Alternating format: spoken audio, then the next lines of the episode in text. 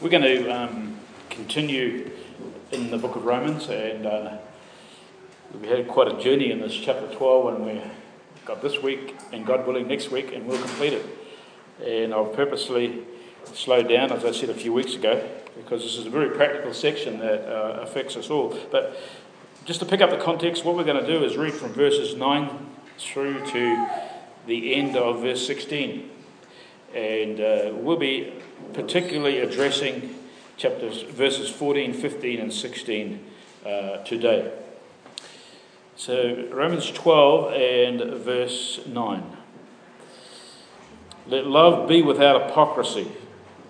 Abhor what is evil, cling to what is good.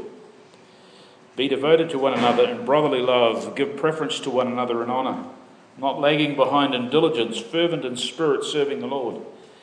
Rejoicing in hope, persevering in tribulation, devoted to prayer, contributing to the needs of the saints, practising hospitality. Bless those who persecute you. Bless and do not curse.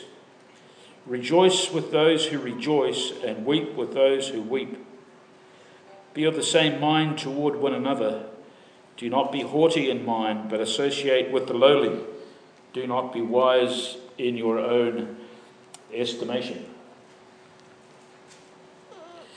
I read the whole text there because this is a section, uh, the beginning of verse nine, let love be without hypocrisy, or some of your translations will have the word sincere love, which is correct as well, because the rest of this chapter hangs on that, okay? It hangs on sincere love. And we've been just making our way through this. And um, and as I thought about this section today, I thought about how often all of us, and I even heard another example of that this morning, um, how one thing leads to another. And uh, I guess you all know that. You know, we begin to get involved in something, and before we know it, one thing leads to another. And there is this kind of chain reaction of, of events that, that flow out of our original action. And uh, that original action, uh, that intention, it was maybe personal and very obscure and very small, so to speak.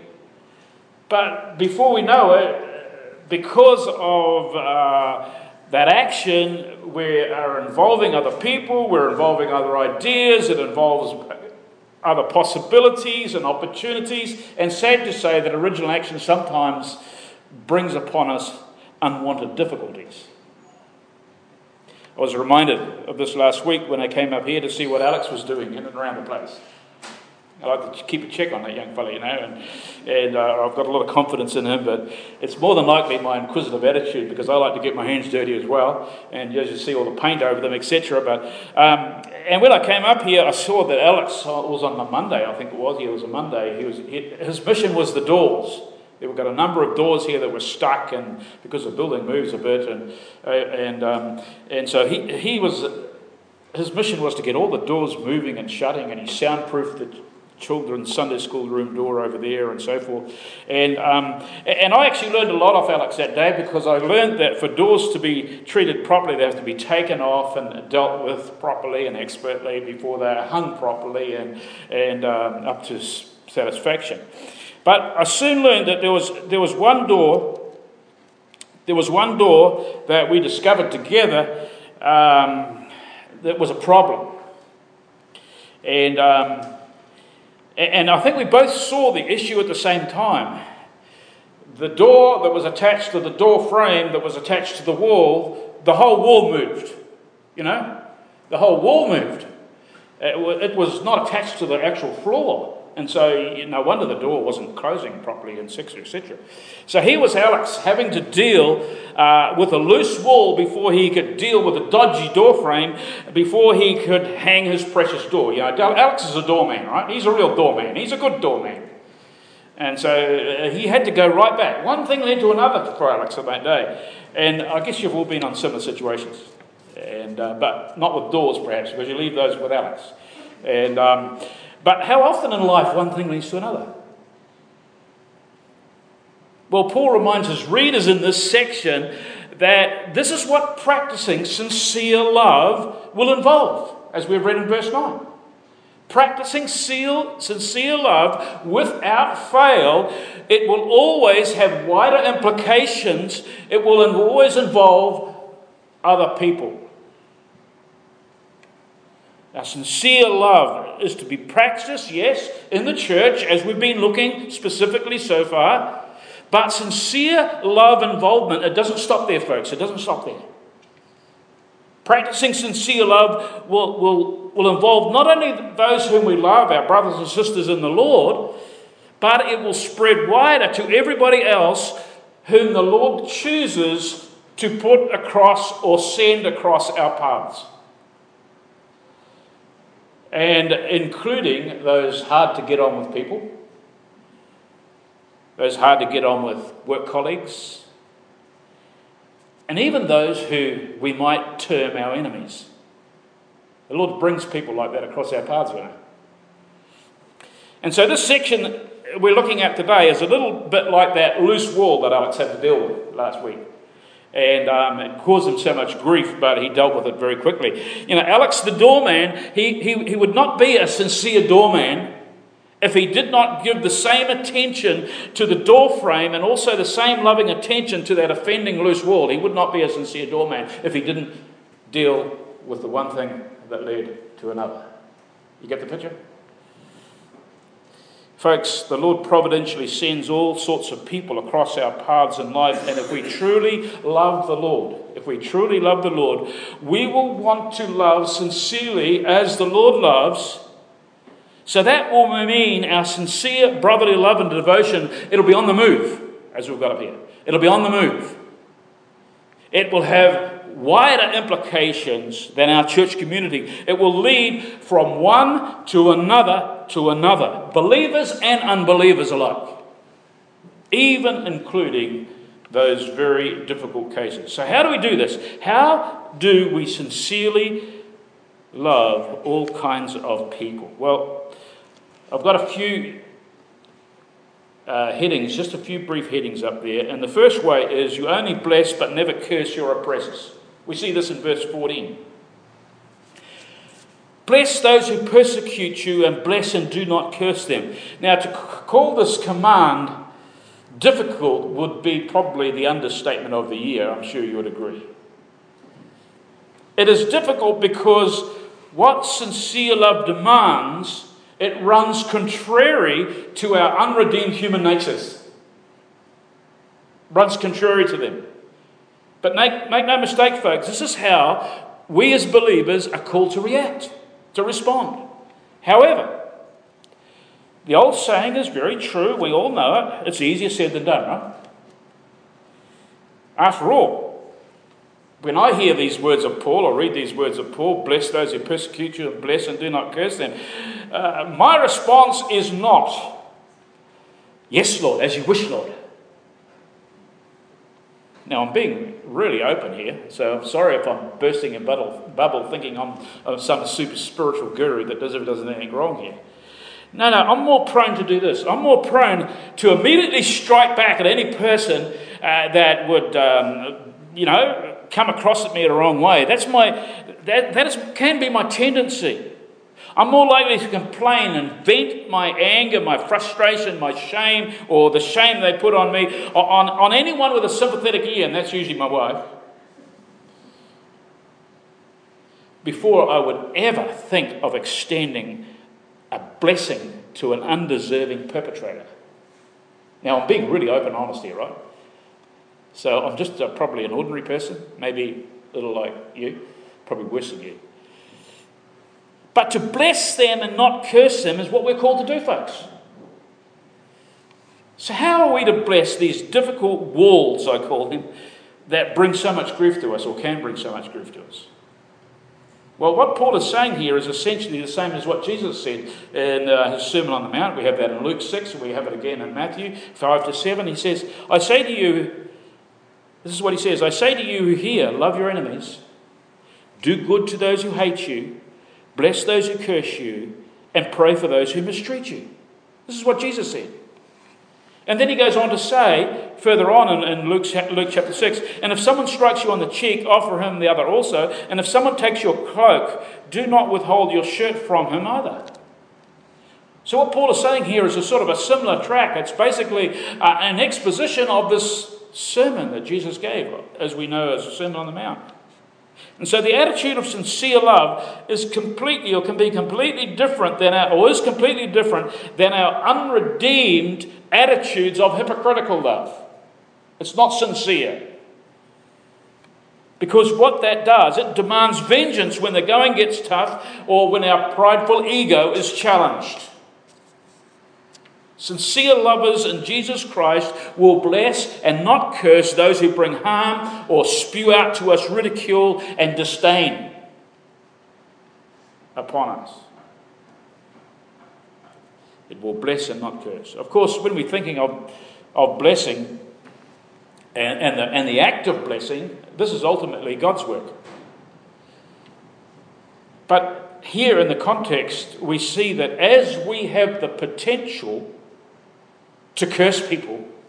That is, when I say a curse, what this means is, that is to wish, wish negative and hope for negative, spiteful and vengeful things to happen to them. That's what it means. You don't have to actually go out and verbalize a curse upon them. No, no, no. It simply means to, to, to hope for and long for and, and wish for negative, nasty things to happen to them because we believe that they deserve this because of what they've done and usually toward us. And so as we have that potential, I believe in the context here, we also have the potential through the power of God in us, through the power of God in us, to bless them with good, even though they do not deserve it. In other words, folks, as those who sincerely love, we are never, ever to curse those who do us harm, but to bless them. That's the message. And that is, we've talked about cursing, what it is. That is, to bless them is to, is to, is to do this. It's to treat them as if they're your friends. That's what blessing means. That's how you can bless people. That's how you bless people. And but never our enemies. We're to treat them as our friends, not our enemies. You see, the Lord instructed his disciples on one occasion, uh, you know, when he sent them out on a mission. There's about seven of them. He says, okay, this is what you've got to do. You've got to go out. And, um, and then he gave them some last words of instruction. He says, be wise as serpents and harmless as doves. Have that in Matthew chapter ten. And so that's the truth of this text here, when trouble and persecution of any kind is heaped upon us. Be as wise as a serpent and harmless as a dove. This is the command that sincere love will extend and move itself to in order to obey. It will bless and never curse. That's the calling for our transformed minds to heed to. In regards to sincerely loving those who persecute us. But to respond in love or friendship towards those who give us grief, it goes against the grain, as we said before. It's difficult, right? It's really difficult. You know, someone says something nasty or you hear of something that's said nasty towards you, to respond back, probably most of the case that we won't respond at all. We'll be indifferent. We will say, oh, whatever, that's their problem. And that's generally what we would do. But that's not what we're told to do here. But as we we think about this, responding in friendship and love, that's the point of this passage. You see, sincere love, you know when it's shown the most clearly? When it's directed towards those who deserve it least. Just, it's a little bit like, just as we show the depth of our faith most clearly when we go through times of testing and difficulty, right? That's when our faith will either shine or it'll flag when the tough time comes. And so that's how it is with sincere love. We show God's love, sincere love, working in us most clearly when we love those who oppose us. Just as Jesus said when looking down from the cross, when you think of the hateful and the spitefulness and the wickedness was heaped upon him, he said, Father, forgive them, for they know, for they know not what they do. We need to see past the actions and focus on the deep spiritual need of those who offend and insult and ridicule us. And may we be encouraged to do that. And my next point is, we see this in verse fifteen. We need to empathise with others. Paul, again, what he does here is he paints another picture of what sincere love looks like towards believers or unbelievers. Rejoice with those who rejoice and weep with those who weep. Now, we can tag this sincere love trait as showing empathy, I believe. That is, that we feel with another person what they are feeling. And sometimes that's pretty difficult because, you know, when we're going through a difficult time, you'll have someone to come alongside us and uh, quite often you'll hear the reaction or the response, oh, but you don't know how I feel.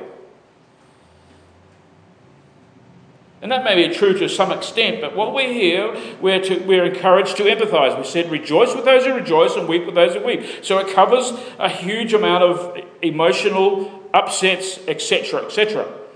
And that, but as I was thinking about this, how true it is that a burden shared is a burden hard, right? And that's not my saying, that's a, an old one. And it is an element of truth in that. You see, when someone comes alongside us and listens and feels with us, us in our sorrow and our grief, whatever it might be, you know what it does? It does, whether you believe it or not, it lessens the pain. It lessens the pain. It really does.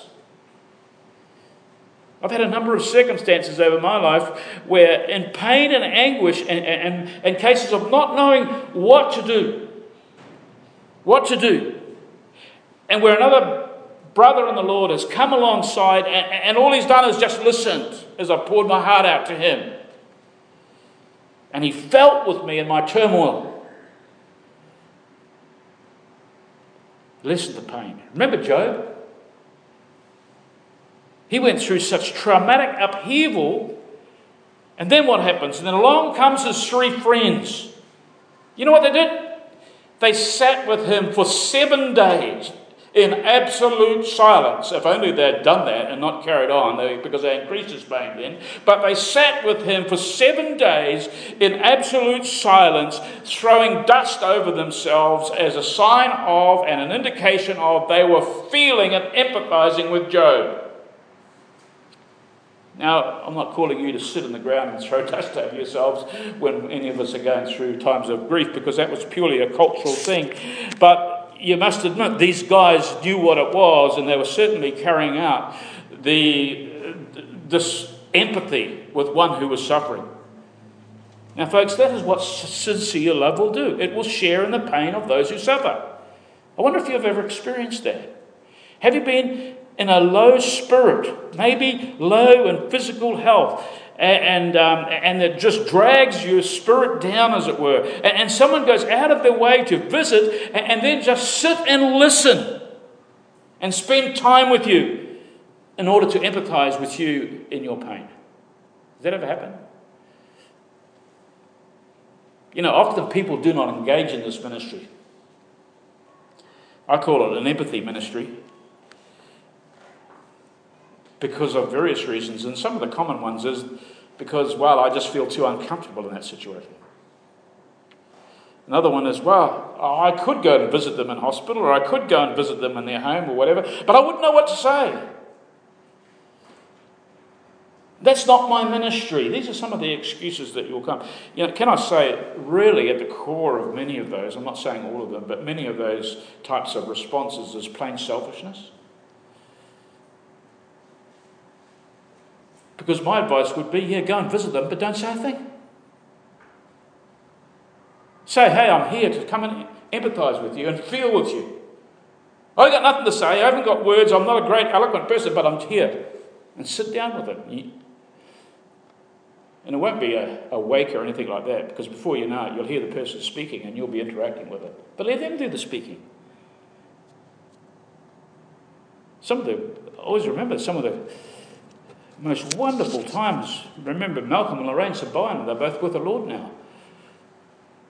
Lorraine contacted cancer, then a few months later, Malcolm contacted cancer, then we all expected Lorraine to die first, but Malcolm died, and then Lorraine died. And we, and many of us had the joy of visiting them, visiting them in their home and their hospital and empathising with their pain. There were occasions where I went up there and I just wept with Malcolm. And, and he was the one that put his weak arm on my shoulder. He said, it's all right. I'm, I'm fine. I'm going home to be with the Lord. And so I sat and listened. You see, it's not our feelings that are the issue when we empathize with people in their pain. It's not our feelings that are the issue. It's their situation that should be the focus of our sincere love. May we learn to be like God, who is full of compassion, folks. Full of compassion. James five eleven tells us that. So Steve brought to us a month or so back. We see this compassion and tender-heartedness of Jesus when, when, he, when he wept tears over the grave of Lazarus. For it was there that he, he mingled his tears with those of Mary and Martha. He wept with those who wept. John eleven thirty-five. And then on the flip side of this, we also see that we are to rejoice with those who rejoice. You see that? Now, I'm sure you have noticed that a joy in life is increased dramatically when it's shared with others, right? When we go back to New Zealand, which we do once a year, I do, Valme sometimes twice a year. Actually, we're due to go back there um, next week for a family reunion. But I always make sure there's a fishing trip arranged during this day. I love fishing, and my son-in-law has a beautiful big boat, and we spend days out on the sea fishing. And um, and there's usually a whole family of us there, and we all go out. And, and, and attached to a fishing trip, there is always an exciting competitive spirit that goes on board the boat. Okay? And uh, this competitiveness is over who's going to hook the biggest. Okay? Us Honics are pretty competitive when it comes down to that. Uh, and, and when that person does catch the uh, the biggest, I was going to say it's usually me, but I won't this morning. But, uh, um, that person's pretty chuffed about that. He's pretty chuffed. But you should see and feel how the joy and celebration increases tenfold when everyone else celebrates and rejoices with you. You parents out there know the joy of having children.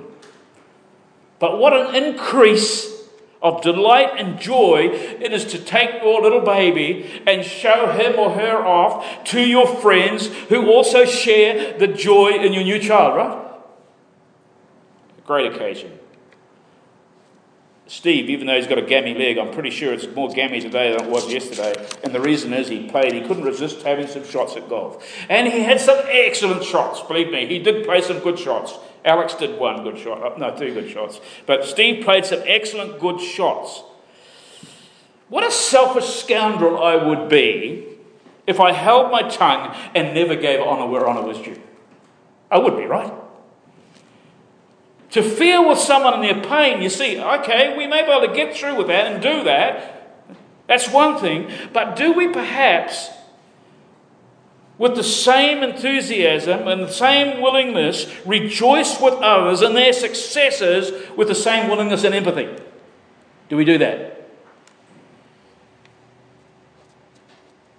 You see, folks, sometimes it's more difficult to rejoice with someone because their times of blessing and joy and success, you know what it does? It makes us feel like we have underachieved or maybe missed out or maybe come last.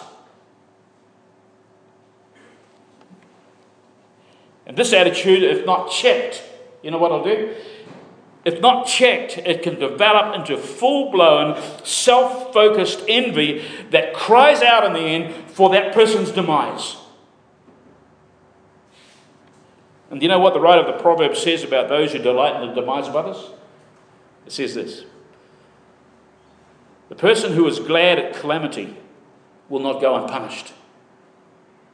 It's a sin to be glad at someone else's calamity, or to be selfishly focused when someone else succeeds and you to sort of...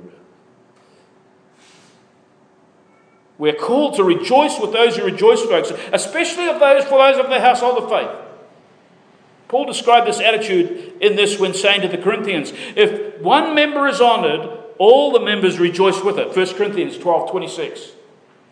One commentator rightly spoke, wrote on this. He said this: to rejoice, to refuse to rejoice with another reveals envy in your own heart. To refuse to weep with another is to reveal a lack of compassion in your heart. Either way, you have a serious problem. May we learn to have empathy with others. And finally, we're called to live in harmony with others. We see this in verse sixteen. I love how the E S V translation puts this. Um, what have we got here? Have I gone too far? Okay. Um, I like how the E S V translation puts this, uh, where it says, live in harmony with one another. Do not be haughty, but associate with the lowly. Never be wise in your own estimation. We're to live in harmony with others. In simple English, what this means is, we as believers who love sincerely are to get along with other people. That's the call. Doctor James Montgomery Boyce, in his commentary, states this: Christians should be easy to get along with. He is talking, that's, G, that's Paul here, he is talking about not making sparks or causing turmoil. He is saying we should not be like those Christian crusaders who are always looking for a fight or hunting down Christ's enemies. We are to love and win people, not root them out to beat them senseless. End quote. Usually the last words of a dying person are words that we would take note of and always listen to and always remember, because they're usually very important. And uh, some of the last words of the Lord Jesus when he was living here is no exception. And he prayed in the garden. In John seventeen, there's a record of his prayer. This is what he prayed. And I'm not going to read the whole prayer out, but I'll just give you the whole kernel of it. It, it says he prayed that his followers would be what? They would be one with each other, that there would be unity. He prayed that there would be such a unity among his people that the people of the world, the people that the Lord brings across our paths, the, the one thing that leads to another kind of deal, he prayed that all those people watching on would be attracted to Jesus himself by the way his followers treated each other. This getting along with people sounds simple, but life experience proves otherwise. For too often, you know, we Christians can be judgmental of others. We can be too harsh. And people can be, and we can be so quick to turn our backs on others. Also, some Christians have this lame idea. Some Christians have this lame idea. If I lay low, if I just don't get too involved with this Christian community or with this church or whatever, if I just put an appearance and just hang back, that way I will never get myself into any kind of conflict or in any kind of situation that will cause me any unwanted grief. That, folks, is nothing but false humility and selfishness at its core. Conflicts are a part of life. I asked Steve about this. He gave a seminar, an in-step conference that was on conflicts, wasn't it? Conflicts are a part of life. And as long as we are different, and we, every single one of us here are, are here, even though we're one in the Lord and there's unity, there will be differences of ideas, there'll be differences of opinions. But you know what? The Lord uses that. When they may be coming into conflict sometime, the Lord uses that to mold us and to build our characters. You see, when faced with any kind of conflict, we are then, you know what happens? We are forced to decide how we're going to respond to the situation, how we're going to respond to this person who has a different idea, maybe which you even don't agree with, and that's okay. You're forced to decide, how am I going to respond? Are you going to respond with anger? Are you going to respond with frustration, with indifference, with apathy, or hostility? Or are you going to respond with grace and peace and mercy and love? That's what conflict does. That's how it molds us and makes us. And so if you put yourself in a non-conflicting situation, you're going to be one dead, droll kind of person.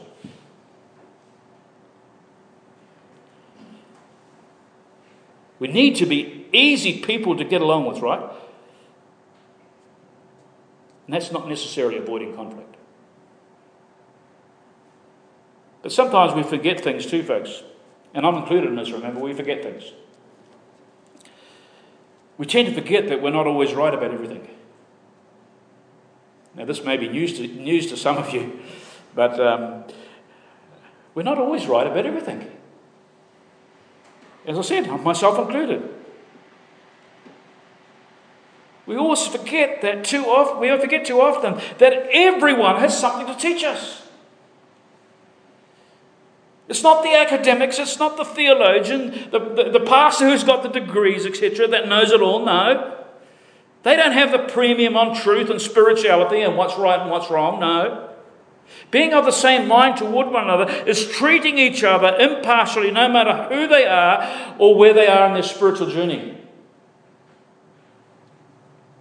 One is not above the or below the other. Yes, we are in different stages of our spiritual walk with the Lord, but we're all saved by God's grace and are all on the narrow road that leads to eternal life, right? This is what being of the same mind is, open and willing to learn truth, to teach truth, and to edify one another, to build us all up in the Lord. We are to never, ever treat others as second-rate citizens of the kingdom. Never. You see, sometimes, folks, we also forget We also forget the Christian life is not a competition. It's not a competition where we rank people according to our idea of spirituality. In other words, if you don't do this, don't do this, don't do this, don't do this, you're okay. But if you do this and do this and do this, you're not okay. No, no, no, no. That's, that's not the deal. That's legalism. We never ever want to get into the idea of, of ranking people. The Christian life is about relationship. That's what it is. It's not about a ranking. It's a, all about personal relationship with Jesus Christ, who has joined us together with him and with one another as a family of God's children, and we equally, equally need one another. Let us be those who increasingly learn to live in harmony with one another and all that that means. What we see in And verse sixteen is closely associated, or next in verse sixteen, is, is closely associated with, with living in harmony. And, and that is not being haughty in mind, it says. Or, do not be proud, but be willing to associate with people of low position. Do not be conceited. Another translation. You see, this whole verse could have one word written right over it to sum it up its meaning. Humility. In other words, the one who sincerely loves, he will never, ever self-aggrandize themselves above others. They're not the kind of person say, well, I'm worth it, like the L'Oreal shampoo ad says.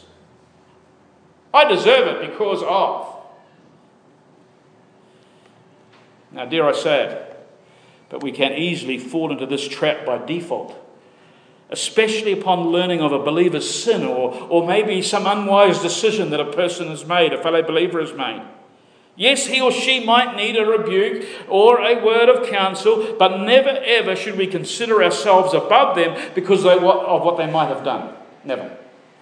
Remember the Apostle Paul's words to the Galatian believers? He said, brothers, if anyone is caught in any transgression, you who are spiritual should restore him in a spirit of gentleness. Keep watch on yourselves, lest you too be tempted. Bear one another's burdens and so fulfill the law of Christ. For if anyone thinks he is something when he is nothing, he deceives himself. That puts a good spin on it, isn't it? The right spin. You see, folks, humility is a trademark of sincere love, and to sincerely love is to be humble. Of course, our great example of humility in action was Jesus Christ himself.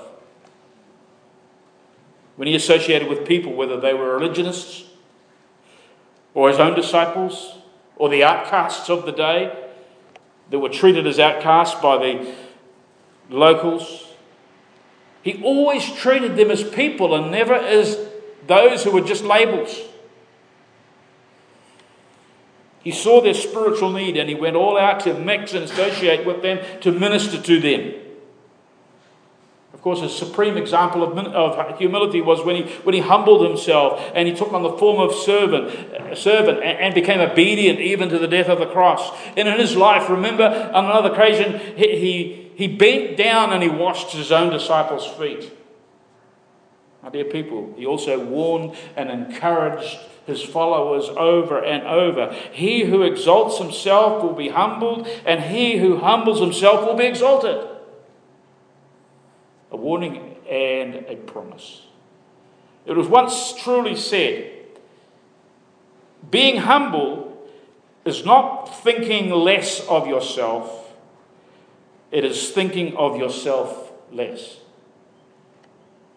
That's a good take on it, isn't it?